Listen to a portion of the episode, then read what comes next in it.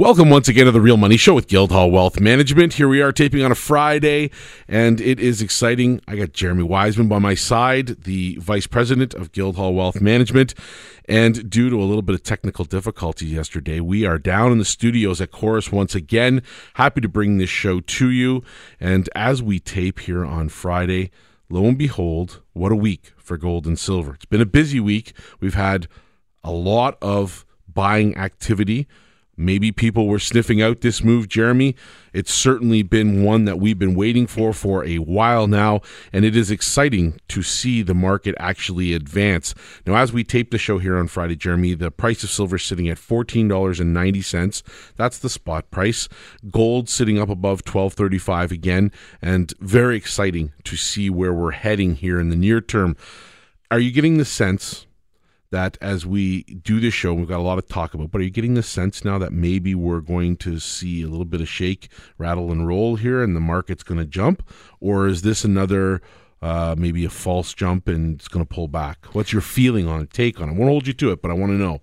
When we look at uh, the investors who are coming to the market, um, a lot of people who are new to the market are surprised to hear that we have very little sellers in the market, more on everyone's uh, way more on the buy side of the physical market. Explain that, that though. Explain that so that people understand that totally clearly. W- what I mean by that is you see this price action mm-hmm. and you assume that because the price went down in the paper market, that somehow that translated to what we're in, which is what we call the over the counter market, the retail market, the physical market. The physical market. And so paper can push the market down. It's uh, it's an illusional. Uh, that's a new word, illusional. It's an illusion of inventory. It's just make it fake, up Friday. Fake inventory that they make up out of nowhere. The regulators aren't really watching in the in the United States for that, and for some reason, the banks are getting away with it for now. But it's an opportunity for people to continue to buy. So, for example, you saw that.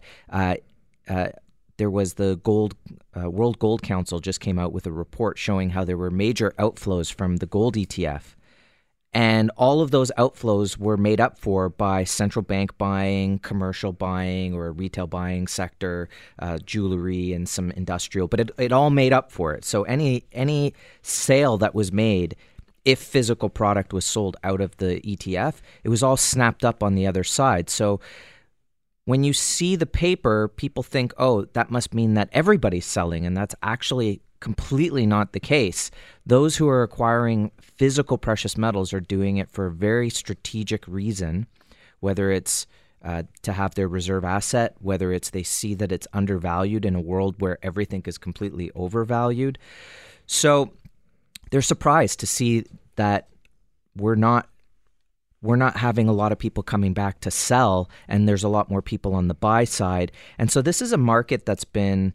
Um, so to answer your question, the earlier question for you, Darren, is it's been interesting to watch how uh, what's the word um, cagey the market is. You know, market goes down a little bit. There's volatility. Know, There's some volatility. Like fifteen dollars sure. on gold, and and everyone just kind of uh, gets a little scared, and then as soon as the market goes back up fifty dollars, everyone's slamming back into the market. So, and I think that's a reflection of what's going on in equities.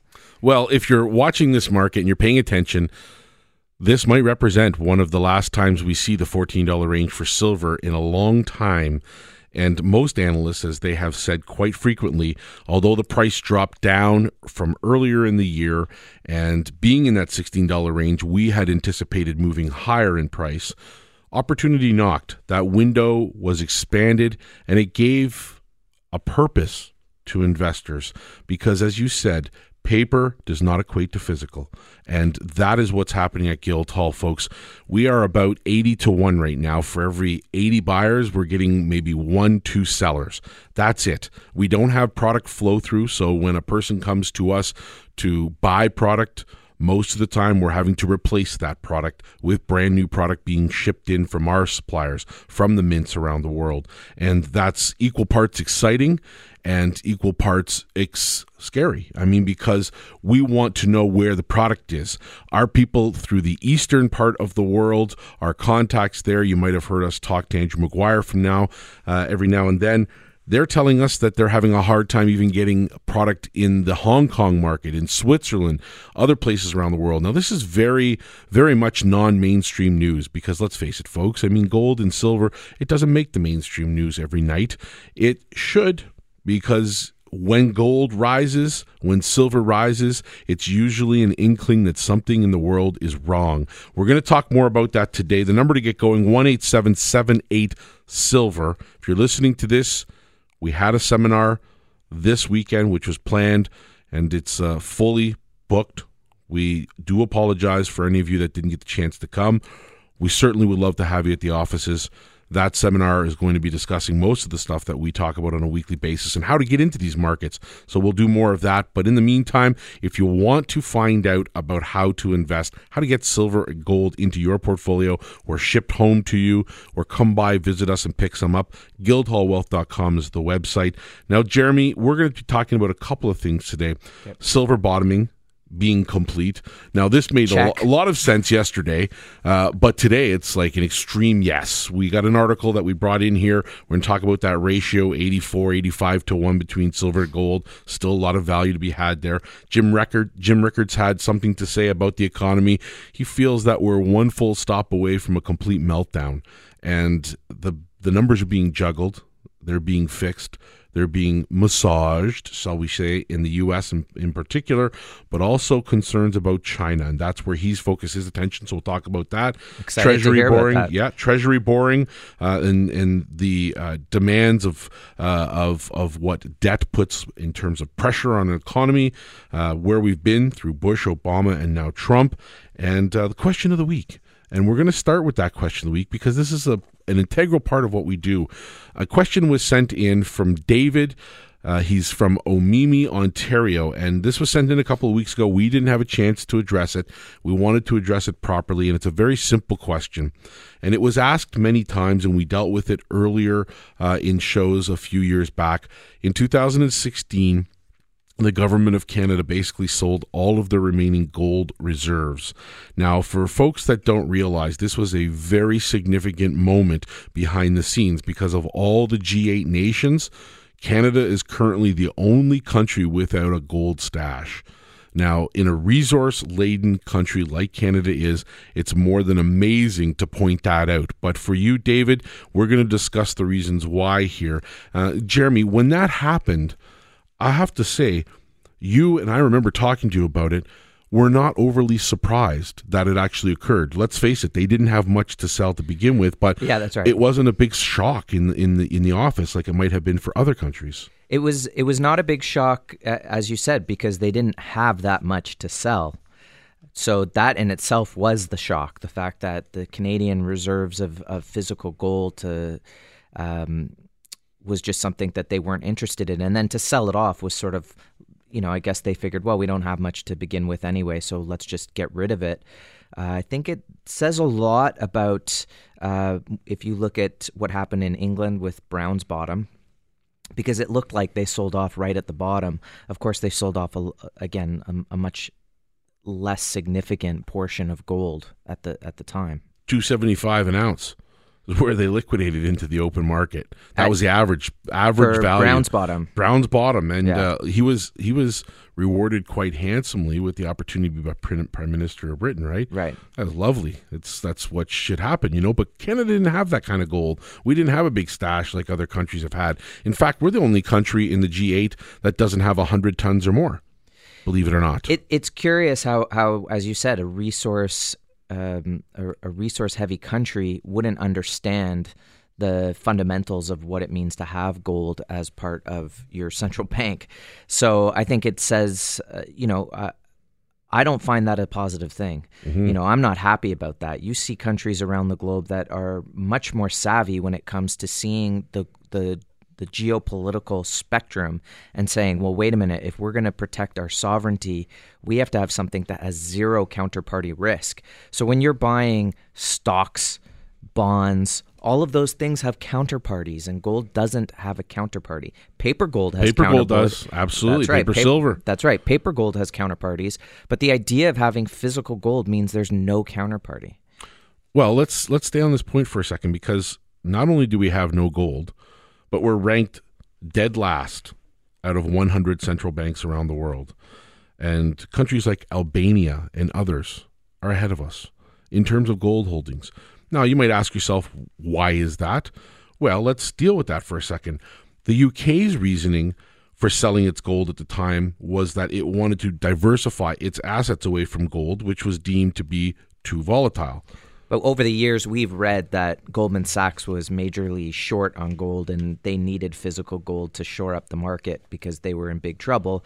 And guess where Gordon Brown worked, once worked? Of course. And, and lots of and lots of discussion about that behind the scenes. There's always a, uh, a yin to the yang, so to speak, in terms of what the risk was when they sold. And they'll tell you that. But Canada was the same way. Canada believes that gold is not a currency that's the first very important point, and it's a significant one because in their reasoning for wanting to sell, they basically said that it's a long-standing policy of diversifying their portfolio by selling physical commodities such as gold, not just gold, but others as well, and instead investing in financial assets that are easily tradable. They deem this, this is right out of the Bank of Canada's reasoning, uh, that are easily tradable and that have deep markets of buyers and sellers.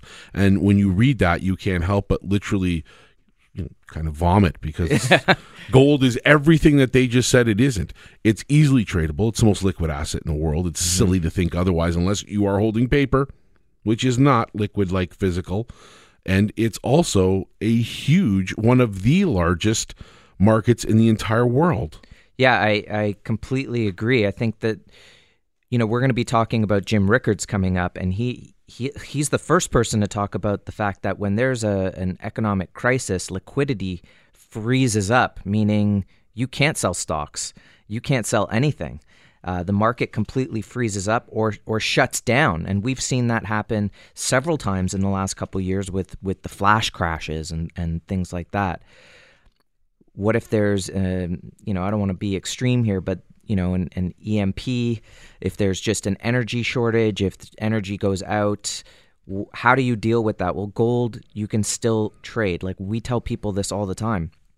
If there is a major economic catastrophe that occurs, well, you know your ETFs might be wiped out or your mutual funds might might say nope no more redemptions but your gold and silver is still in that independent vault facility in your RSP because there is no counterparty that has any claim to that product and so that is the key here the fact that if every if all the lights go out you still have gold. You can still trade gold with your partners. You just put it on a plane and fly it over wherever you need to go. Put it on a boat, whatever it is. So I, I'm not quite believing what they're saying in that respect. Well, let's stay on this topic for a little longer in segment two. We'll talk about where Canada came from, its history, and what it held at its peak in terms of gold tonnage in its central bank, and uh, much, much more as the articles we had mentioned earlier if you want to get into the market, go over to guildhallwealth.com. We have an e-store there. You can start buying right now as you're listening to this show. Literally start adding to your gold or silver stack as you see fit. If you want to put it in the registered account, as Jeremy just pointed out, very safe way to do it. We can set you up with that inside your RSP of any type or as Paul always mentions, one of the most brilliant ways to invest in silver and gold is through a TFSA. We partner with a fantastic firm, an internationally known firm, globally known and nationally known here, uh, the fifth largest bank in Canada, actually, be honest with you, one of Canada's 50 best managed companies in Questrade, as our partner in all of this with registered accounts. And for a limited time, every 5000 US you put into a registered account, you're going to get one gram of free gold up to a maximum of 10. It's our way of welcoming you to the marketplace, saying thank you, and bringing you aboard but there is a lot more to talk about, Jeremy. Let's hope that people are listening. They've made the right decision. They've thought about freeing up some funds to make a good addition to their portfolio, and that gold and silver can be part of that. 1 877 Silver, guildhallwealth.com is the website. We'll be back after a short break. Please stay with us. You are listening to The Real Money Show with Guildhall Wealth Management on Global News Radio 640 Toronto. And welcome back to the Real Money Show with Guildhall Wealth Management. Thanks for staying with us. You are tuned in with Guildhall Wealth Management, and the people here are fantastic. I got to tell you, I've been at this firm for 14 years. We help people to get into the gold and silver markets. We talked a little bit about that at the tail end of segment number one. Jeremy, going on about this situation, question of the week, and relating it to uh, uh, the current situation, state of affairs for the G7, G8 nations. Canada sold off all its gold. We talked about that in the first segment. Now down to basically nothing. I think there's a little tiny bit of fine print that says they have something like 75 ounces remaining, which is a footnote on everything because historically, as it turns out, Canada was a much larger player at one point in time. In fact, they hit their peak in and around 1965. And at that time, they had just a little over a thousand tons of gold in holdings, and that was their zenith, so to speak. By 1985, Canada's holdings had fallen to about 500 tons. And throughout the 90s up to 2002, Canada kept selling its gold. Canada has now reached uh, basically its bottom uh, of gold holdings, which is none. So effectively, they've gone in a different direction than the other G8 nations or the other seven nations besides them who hold 100 tons or more, some of which hold the most in the world in the U.S purportedly on paper at least anyways. And um, of course the other nations that are part of the g7 some of them big holders of gold. Where does this rank in terms of of uh, the precedent it sets? And and do you feel comfortable being in a country that doesn't own gold? No i don't feel comfortable.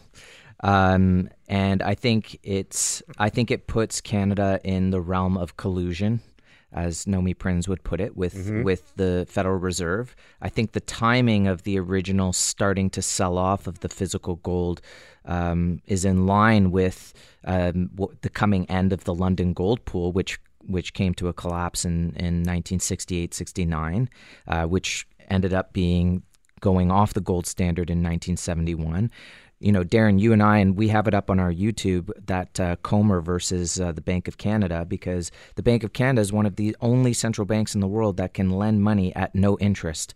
And it's what built the roads, built the he- healthcare system, and built everything that's great about this country. And every finance minister since has abdicated the right to use it in, in, in favor of taking loans from the Fed, et cetera. And we know that the, the Fed bailed out some of the major banks to the tune of billions and billions of yeah, dollars. Yeah, we needn't say them here on this show, but folks, it's true. I, when 2007 8 happened, as a side note, there were bailouts here in Canada. We just didn't hear about them. Our reporting mechanisms prevented us from having to dive too deep into those, and that allowed certain banks of the large four, at least two, uh, to take bailouts or money from the feds during that period of time. So, where is this all leading, right? With mm-hmm. the idea of holding physical precious metals. Why, why are we talking about this? Because, you know, I had a conversation a long time ago. I always have these kind of end up in these heated why gold conversations at dinner parties and whatnot. And, uh, you know, we were talking about physical gold and why, why gold, why bother? And the person I was speaking to said, "Well, I said, what happens if, if Canada has to pay off debts and uh, you know they, they've run out of cash? What happens next?" I said, "Well, that's what Crown land is for." Well, no. Once you sell off your crown land, you no longer have a country. You've lost your sovereignty. That's exactly why you have physical gold, right? Even Turkey recently sold off some gold because they had to pay off their debts. I'm sure they would have liked to have done it at a much higher value of gold, but they had it nonetheless. So the idea here is become your own central bank. Have physical product in your vault, your own vault, whether it's your safety deposit box, whether it's a vault that you utilize to ensure and store your product for ease of liquidity.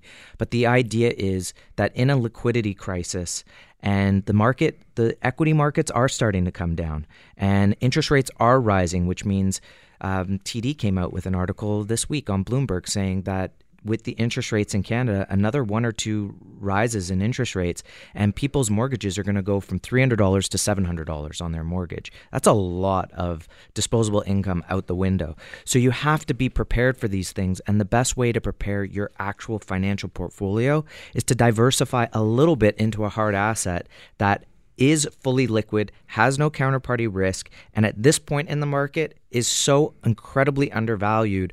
We can talk about where the potential is, but the the the gold the World Gold Council just said that gold could be up to over fifteen hundred dollars within a year. That's amazing. 18778 silver. Guildhallwealth.com is the website. Jeremy, just to make uh, uh, a very poignant close on this particular question of the week from David and Omemee, who I hope is listening and I hope is calling in. And if he hasn't already, shame on you. Let's get going. Get that gold stack happening.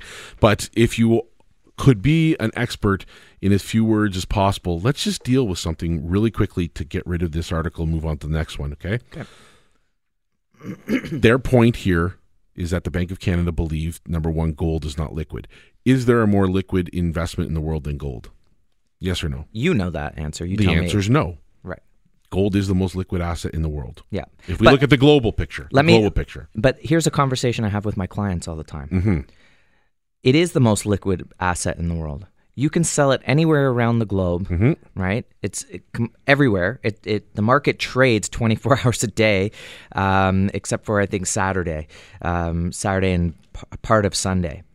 Except that once you own some gold, let's just talk about someone who has never purchased any physical gold. They might have some mining stocks, um, something like that, but they've never had physical, physical gold. You take that physical gold, you put it in your safety deposit box, right? And we're talking less than 10% of your portfolio at this point. That is the last product you will sell. It's completely liquid. Absolutely. You could sell it anywhere except that to get in your car, go to the vault, take a take the product out of the vault, right? Or out of the safety deposit box. There's a lot of thinking there that says, do I really need to get rid of this wealth? Right? So the idea of saving physical wealth is a great way over time to build wealth of just accumulating accumulating. Now, we're that's talking about a very small portion. If it's a larger portion, then of course, yeah, you could sell it very easily on a phone call if you're storing it in in the vault or depository. But I'm talking about the idea that it's incredibly liquid, but it's probably the last thing you'd ever sell. Okay, so it's probably the last thing you're ever going to sell because it's insurance. You might want to intermittently take a portion of your holdings, as we have done through Guildhall, and countless thousands of clients have done through Guildhall, and perhaps liquidate some while pullbacks occur because those cycles are very big and give us or afford us opportunity. But let's look at the next point. The Bank of Canada points out that, in particular, gold may be a slightly too high of a volatile metal. Well, we opened our doors in 2002, and let's put that to the test, right? Price of gold is now trading up around $1,235 an ounce. Now, let's not account for what its peak was during this uh, bull market. Let's just simply say, where is it now? Well, it's up over 300%. Okay, pretty amazing. Yeah, not I only that, all things considered, you- right? You, have to go. You have to go to 2001 to find a down year, which was less than two percent, and 2002, which was less than one percent of a down year. The next down year in the market, after multiple double-digit return gains in the Canadian dollar, you have to go all the way to 2013 where you get a major pullback and then every year after that it's been plus plus plus plus plus this year i think we're we're about one and a half percent under. Still a couple months to go here. And how do you call that volatile? Meanwhile, look at the equities markets right now. Yeah, I mean, let's do since that. Let's do January, that. that's an incredibly volatile market compared to gold and silver. Well, let's look back on the TSX as an example. Our investors, the people listening to the show, very familiar with TSX. They probably invest all the time in stocks and hold it. The Bank of Canada says in favor of having, uh, let's get rid of gold because we want to have something else uh, that is more tradable. That is is uh, what they call easily tradable and that have deep markets of buyers and sellers. Well, let's deal with those two points. Number one, has the TSX outperformed gold since we opened our doors? The answer is no, it hasn't. It's doubled. Right? Lots of volatility still in the stock market, but it's basically gone from, you know, around 7,000 up to, you know, where it is today at 15,000 and change. So it's doubled. So it's it's not outperformed gold. Gold has outperformed the index, the TSX, right? That's the majority of that too. Um, so that's number 1. Um, so let's have a little bit of that in your portfolio because long term, since we've been here, it's performed very well and will continue to do so. We believe under the same set of fundamentals that are governing what the long term pricing will be. Number two, and last point on this before we move on. Um, does gold and silver have a deep market of buyers and sellers? Well, let's instead of answering that as experts, let's just cite what the facts are. The actual daily turnover approaches $25 billion in the gold market. It is second only to, and this is only two markets in the world the US bond market and the Japanese bond market. Those are the only two larger markets in the world than gold. It supersedes the size of every stock market in the world. It supersedes anything that they have in the Eurozone, anything in the other tradable areas of the world. So it has buyers and sellers, which is why it's so liquid. Okay, so let let's let's forget the Central Bank of Canada for a second. Forget let's just it. let's just talk about the the listener right now who's saying, "Yeah, yeah, yeah, but it costs money to buy gold." Right? It doesn't. You don't just pay a a, a five dollar, ten dollar trade fee, and then that's it. You've got your your equity, and uh, you know you try to beat the market. But let's just say you go back to 2005 and you've got twenty five thousand dollars, and you buy gold at give or take, let's say four hundred dollars an ounce, right? You're looking at owning 62 ounces of gold. Okay. To- today, in Canadian dollars, that's worth roughly $1,600 an ounce. That's worth $100,000. So that's through the through the the 2008 collapse. I've done nothing. I That's haven't through bought or trying sold to- it, nothing. Yeah, that's through trying to get your dividends and Jeez. trying to, you know, all of these different things. So, is it worth? The idea here is look, there's a lot of people out there, a lot of very, very smart people out there who are telling you to have, you know, 90% of your portfolio in precious metals right now. But even if you just had 10% in there, it's completely done its job 100% through and through. And here we are today, and the market is so incredibly undervalued on gold and silver when you compare it to the massive amounts of debts that have been incurred over the last decade since the 2008 crisis, which was a debt crisis to begin with. So you papered over the debt with way more debt. How do you think that's going to end? You think that's going to end by papering over more? And you think that the best way to solve it for your portfolio is to own more paper? No, you have to have something solid, physical, outside the banking system, something that has zero counterparty risk, something that has been money for thousands and thousands of years, and that is gold and silver. The tipping point has come and gone, folks. Time to get some physical precious metals into your portfolio. You can do that by going to guildhallwealth.com. There's an e-store there where you can buy online in the comfort of your own home or the comfort of anybody else's home. Get together, do it as friends, put together a little portfolio, start buying some silver, gold.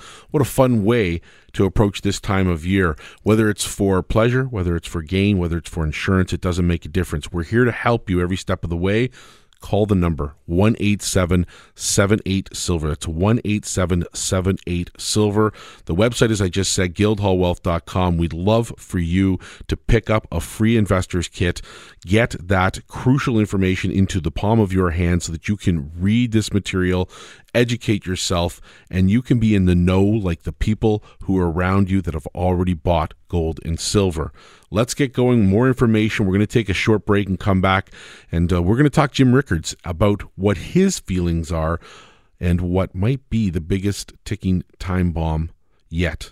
And it's not what you think. You are listening to The Real Money Show with Guildhall Wealth Management on Global News Radio, 640 Toronto. Welcome back to The Real Money Show with Guildhall Wealth Management. I'm your host, Darren Long, and with me, as always, Jeremy Wiseman. We are talking today about the Government of Canada, Jeremy. We had a question of the week, which is taking two segments. So, David from Omemee, I'm going to tell you once again, I want to hear from you. Give us a call at the office. Give us, uh, you know, go over to the website, guildhallwealth.com is the website, and we love to hear from you regarding what your thoughts are and the feedback about that. Not a great situation to be in, and one that in particular surprises very few people that had followed along. But for you, the listener, it might surprise you to know that the government of Canada does, in fact, have no gold in their holdings. One of the only central banks in the world not to have gold.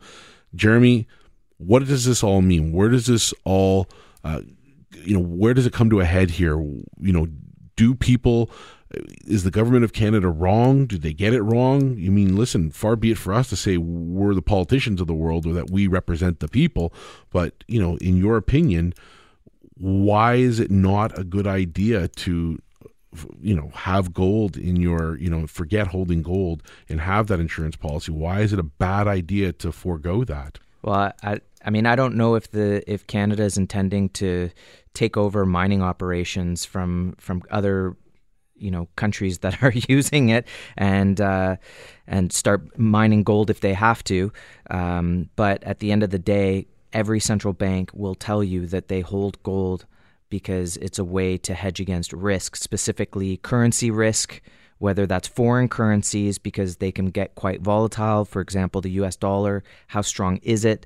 Um, most people would say no it's it's not that strong not a very trustworthy currency their debts have ballooned what if your own debts have ballooned how do you pay those off eventually right so the idea of having a hard asset to protect against these volatile currencies or these currencies that lack value is the reason why central banks are buying it and or and accumulating it like crazy because the power structures are changing and there's a lot of debts being added on and this is creating a lot of geopolitical tension. It's creating it's creating populist movements and there's a lot of tension. We talk about geopolitical risk Darren.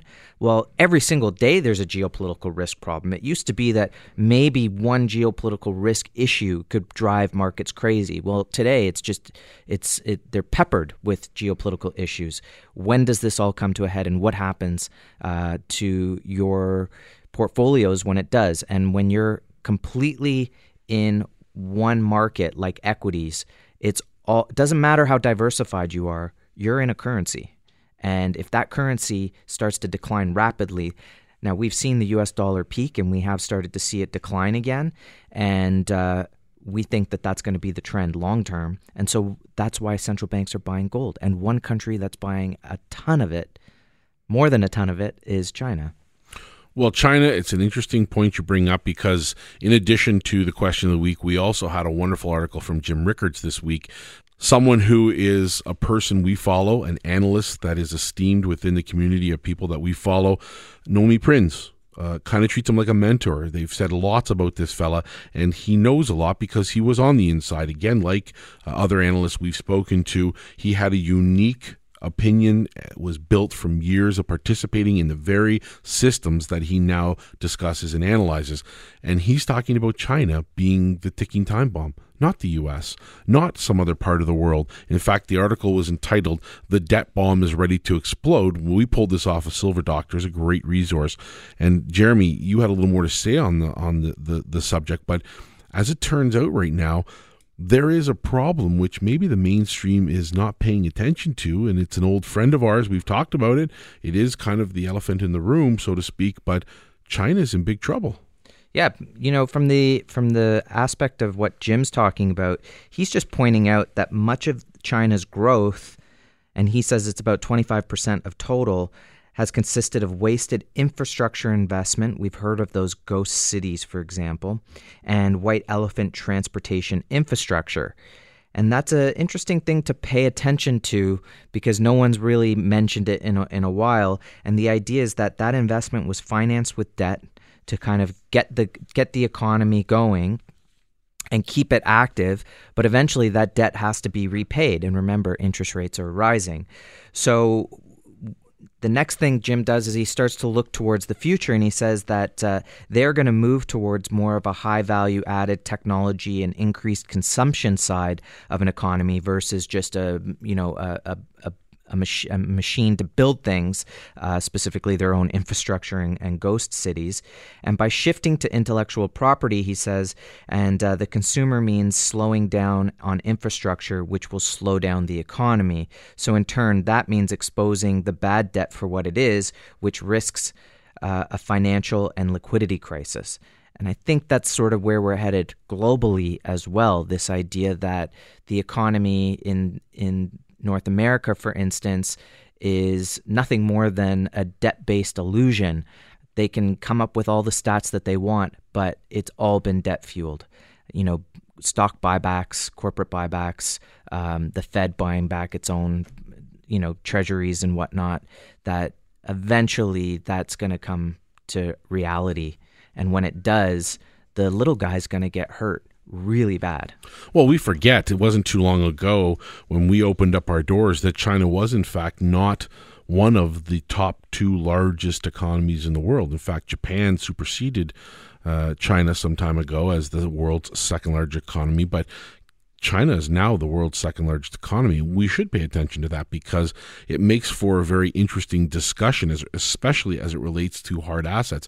What is China doing behind the scenes? Well, we know for fact that China, among other people in that particular region, other central banks in that region, they're accumulating and they've been accumulating in a very large way. China is went from being basically nothing and in fact the country where up until about 2000 it was actually not legal for individual citizens to hold gold to now being a country that preaches it you've been there several times Jeremy and and you've been able to You've been able to see the culture, absorb the culture from diamond buying experiences, and it is not uncommon to see them on uh, evening news, evening uh, TV stations, afternoon TV stations, uh, touting the the benefits of holding physical gold. Take a part of your savings, put it into gold. In fact, they have gold vending machines in that part of the world, as well as the Middle East, where there are sections of the world that uh, they've got this common sense to to look at the world as a whole and realize that okay,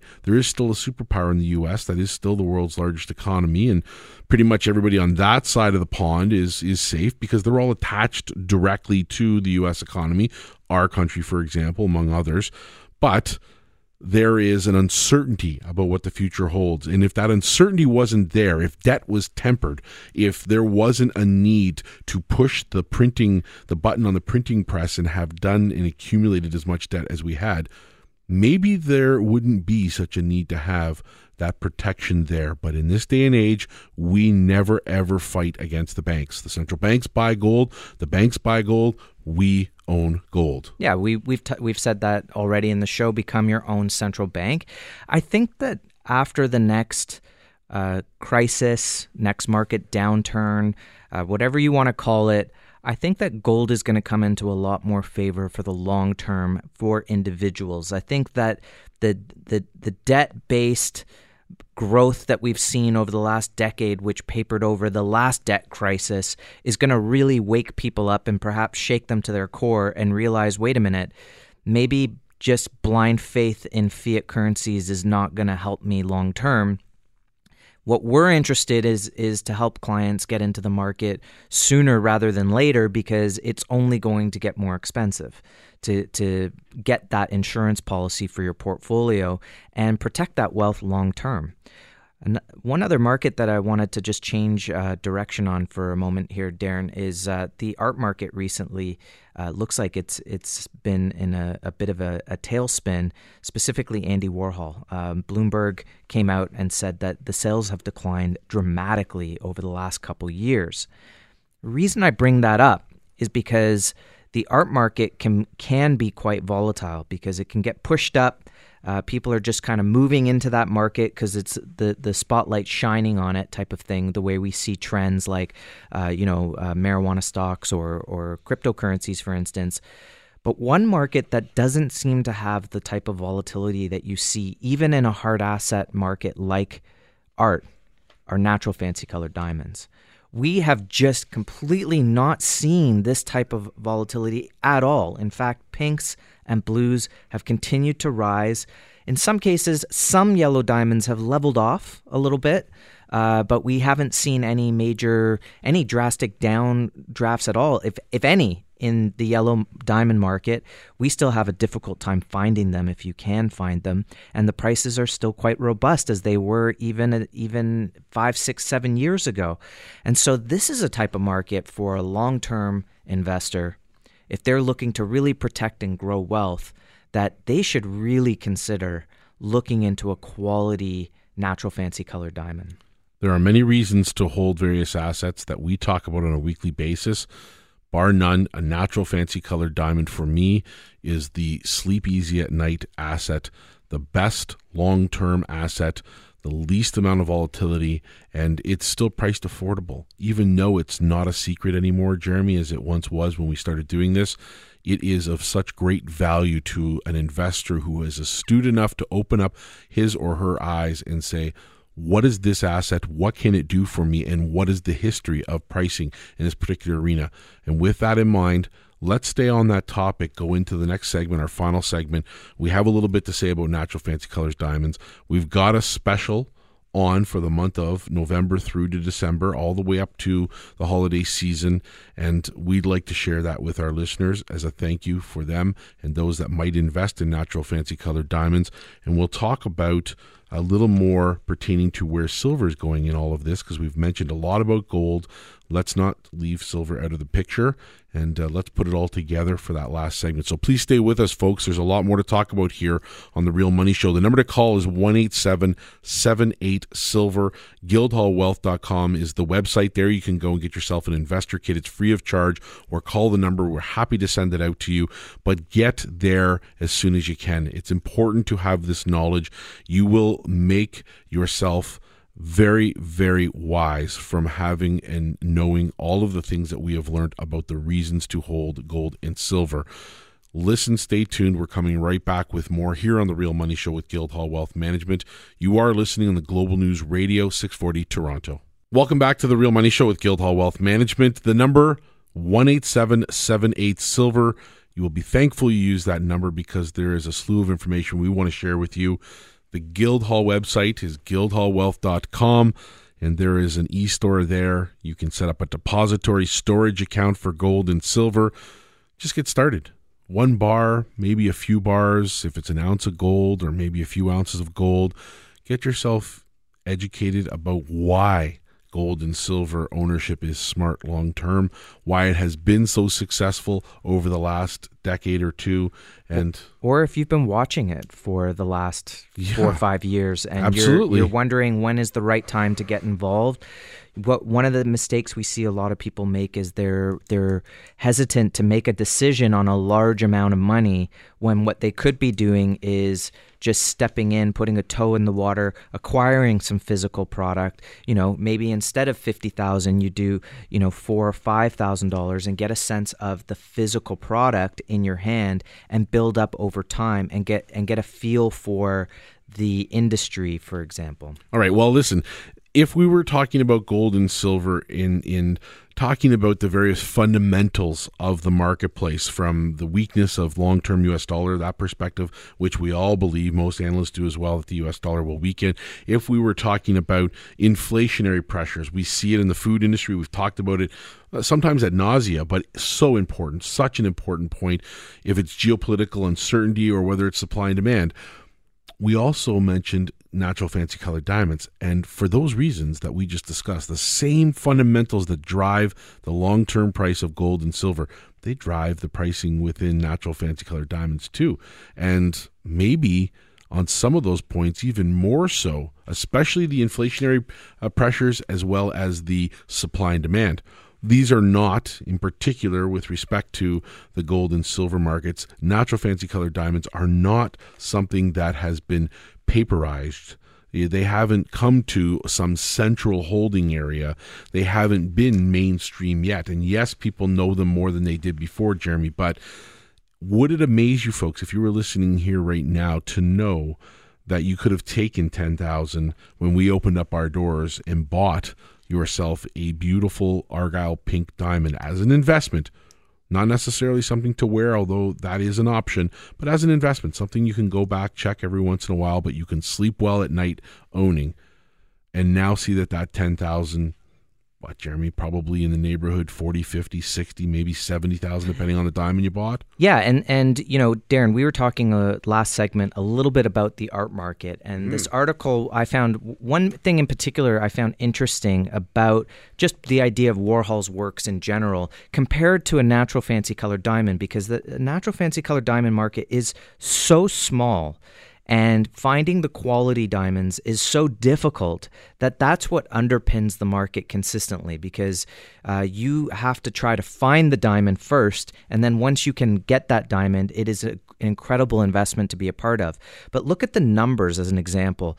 The, the Warhol Museum has 900 paintings, 100 sculptures, 2,000 works on paper, 1,000 published and unique prints, 4,000 photographs, 60 feature films, 200 screen tests, and 4,000 videos. That is a lot of different works by one, by one artist.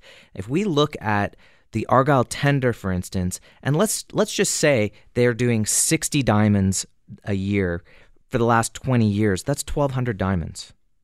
You know, the out of that, the VS quality.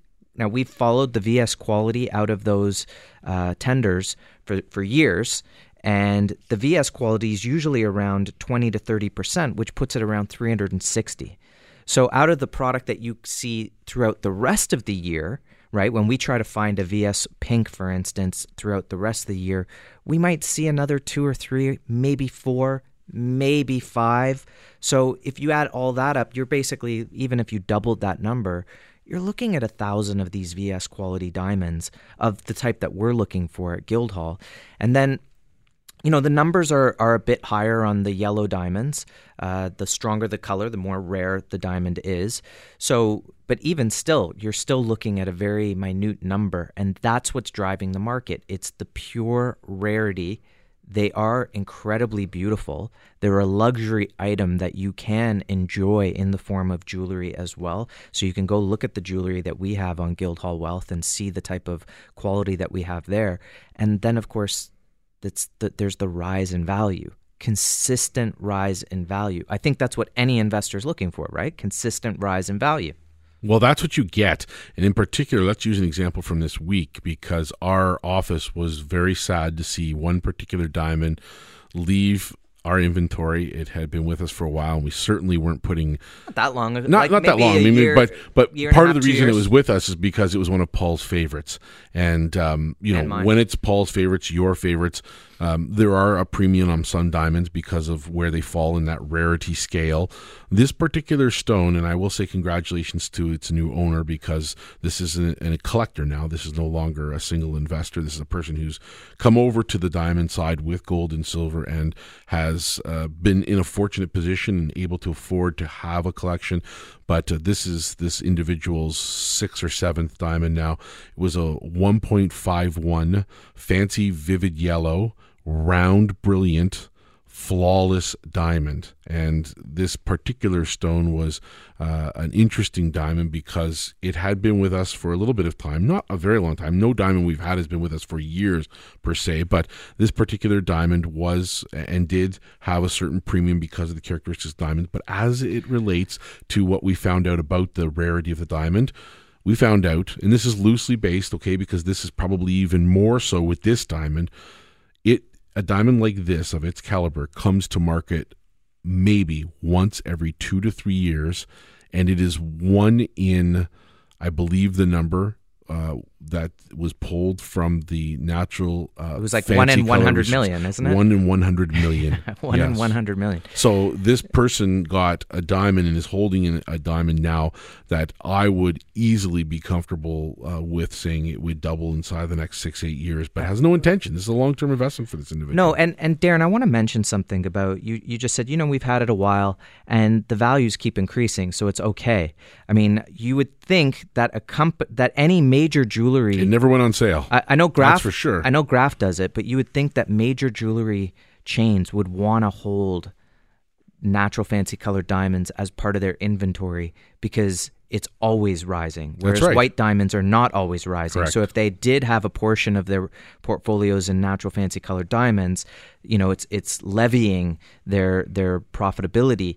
Um, but one of the reasons why it's not a fast moving market the way real estate is per se is because this is not a market where leverage is at play. And that right. is something right. that every investor should consider Big here. That people do not buy a natural fancy color diamond on debt. They don't use uh, line of credits. They're not taking pulling them equity out of their home. They're not borrowing, getting a mortgage for a natural fancy color diamond. They're buying a three hundred thousand dollar diamond with liquid capital. That's right. And that's what makes it a very different market. And that is also part of the reason why it's such a stable market because you don't have people making payments on something that they already that they've acquired. Mm-hmm. Once they own it, they own it. You want to sleep at night, folks? This may be the right investment for you. It's certainly something you should consider as part of your portfolio with gold and silver. 18778 Silver is the number to call. Guildhallwealth.com is the site to go Two, you can get information like gold and silver uh, on natural fancy color diamonds. We'd be happy to send out a package to you. And even if it is to say this is not for me, which sometimes we'll be the first to tell you it's not for you uh, based on your situation, we're happy to help you out. Now, Jeremy, before we end the show this week, let's not forget silver, our old dear friend silver. We talked about Rickards and China and that ticking time bomb that's happening. We talked about the question of the week and, and no gold in the coffers of the Central Bank of Canada. And we basically are now uh, at the point where we believe silver has bottomed. And many analysts share our opinion. There are a number of them out there. Hubert Moolman, one of the ones I follow from SilverSeek on a week to week basis, also shares that opinion. And he's saying markets going not only through the roof, but to all time historic highs. He predicts within 60 months. I think it could happen a lot sooner what is somebody doing right now to help themselves if they're spending 10 or 20,000 in the market and silver goes to $50 an ounce? What are we talking about here? What happens? How do I why am I so excited about this?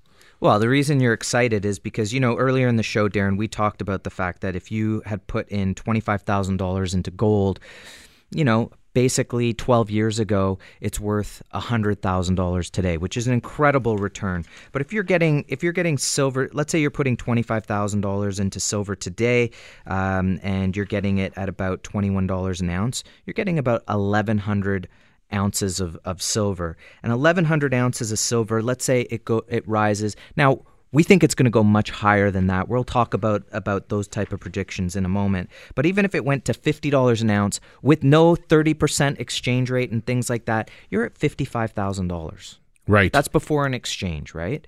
Now we have seen some crazy things in markets. We've already been there too. That price is already a price we've been to. We've been there before. Yep. Um, we've seen some crazy things in the markets. We've seen what happens when people run into a market because everybody else is running into a market.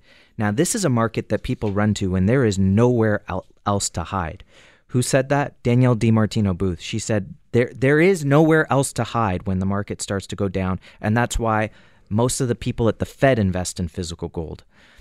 We think that the market could go. I mean, Jim Rickards, for instance, says ten thousand dollar gold is a no brainer. He's not the only one. He's not the only one. And if you look at at a, 50, a 16 to 1 ratio or even a 30 to 1 ratio of gold to silver, you're looking at silver in the multiple hundreds of, of If dollars. silver was at the average it's been eh, over the course of this entire bull market 55 to 1, right now it'd be at $22 US per ounce. Folks, if that's not value, I don't know what is. The number to call 18778 silver guildhallwealth.com is the website. Get yourself a free investment kit and get it now before it is too late. You've missed out on this opportunity. It is super value, and as an investor, you should want this in your portfolio. The number to call again, 18778 silver or guildhallwealth.com.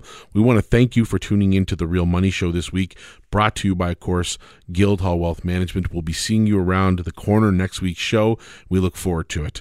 Thank you for listening on the Global News Radio 640 Toronto Network.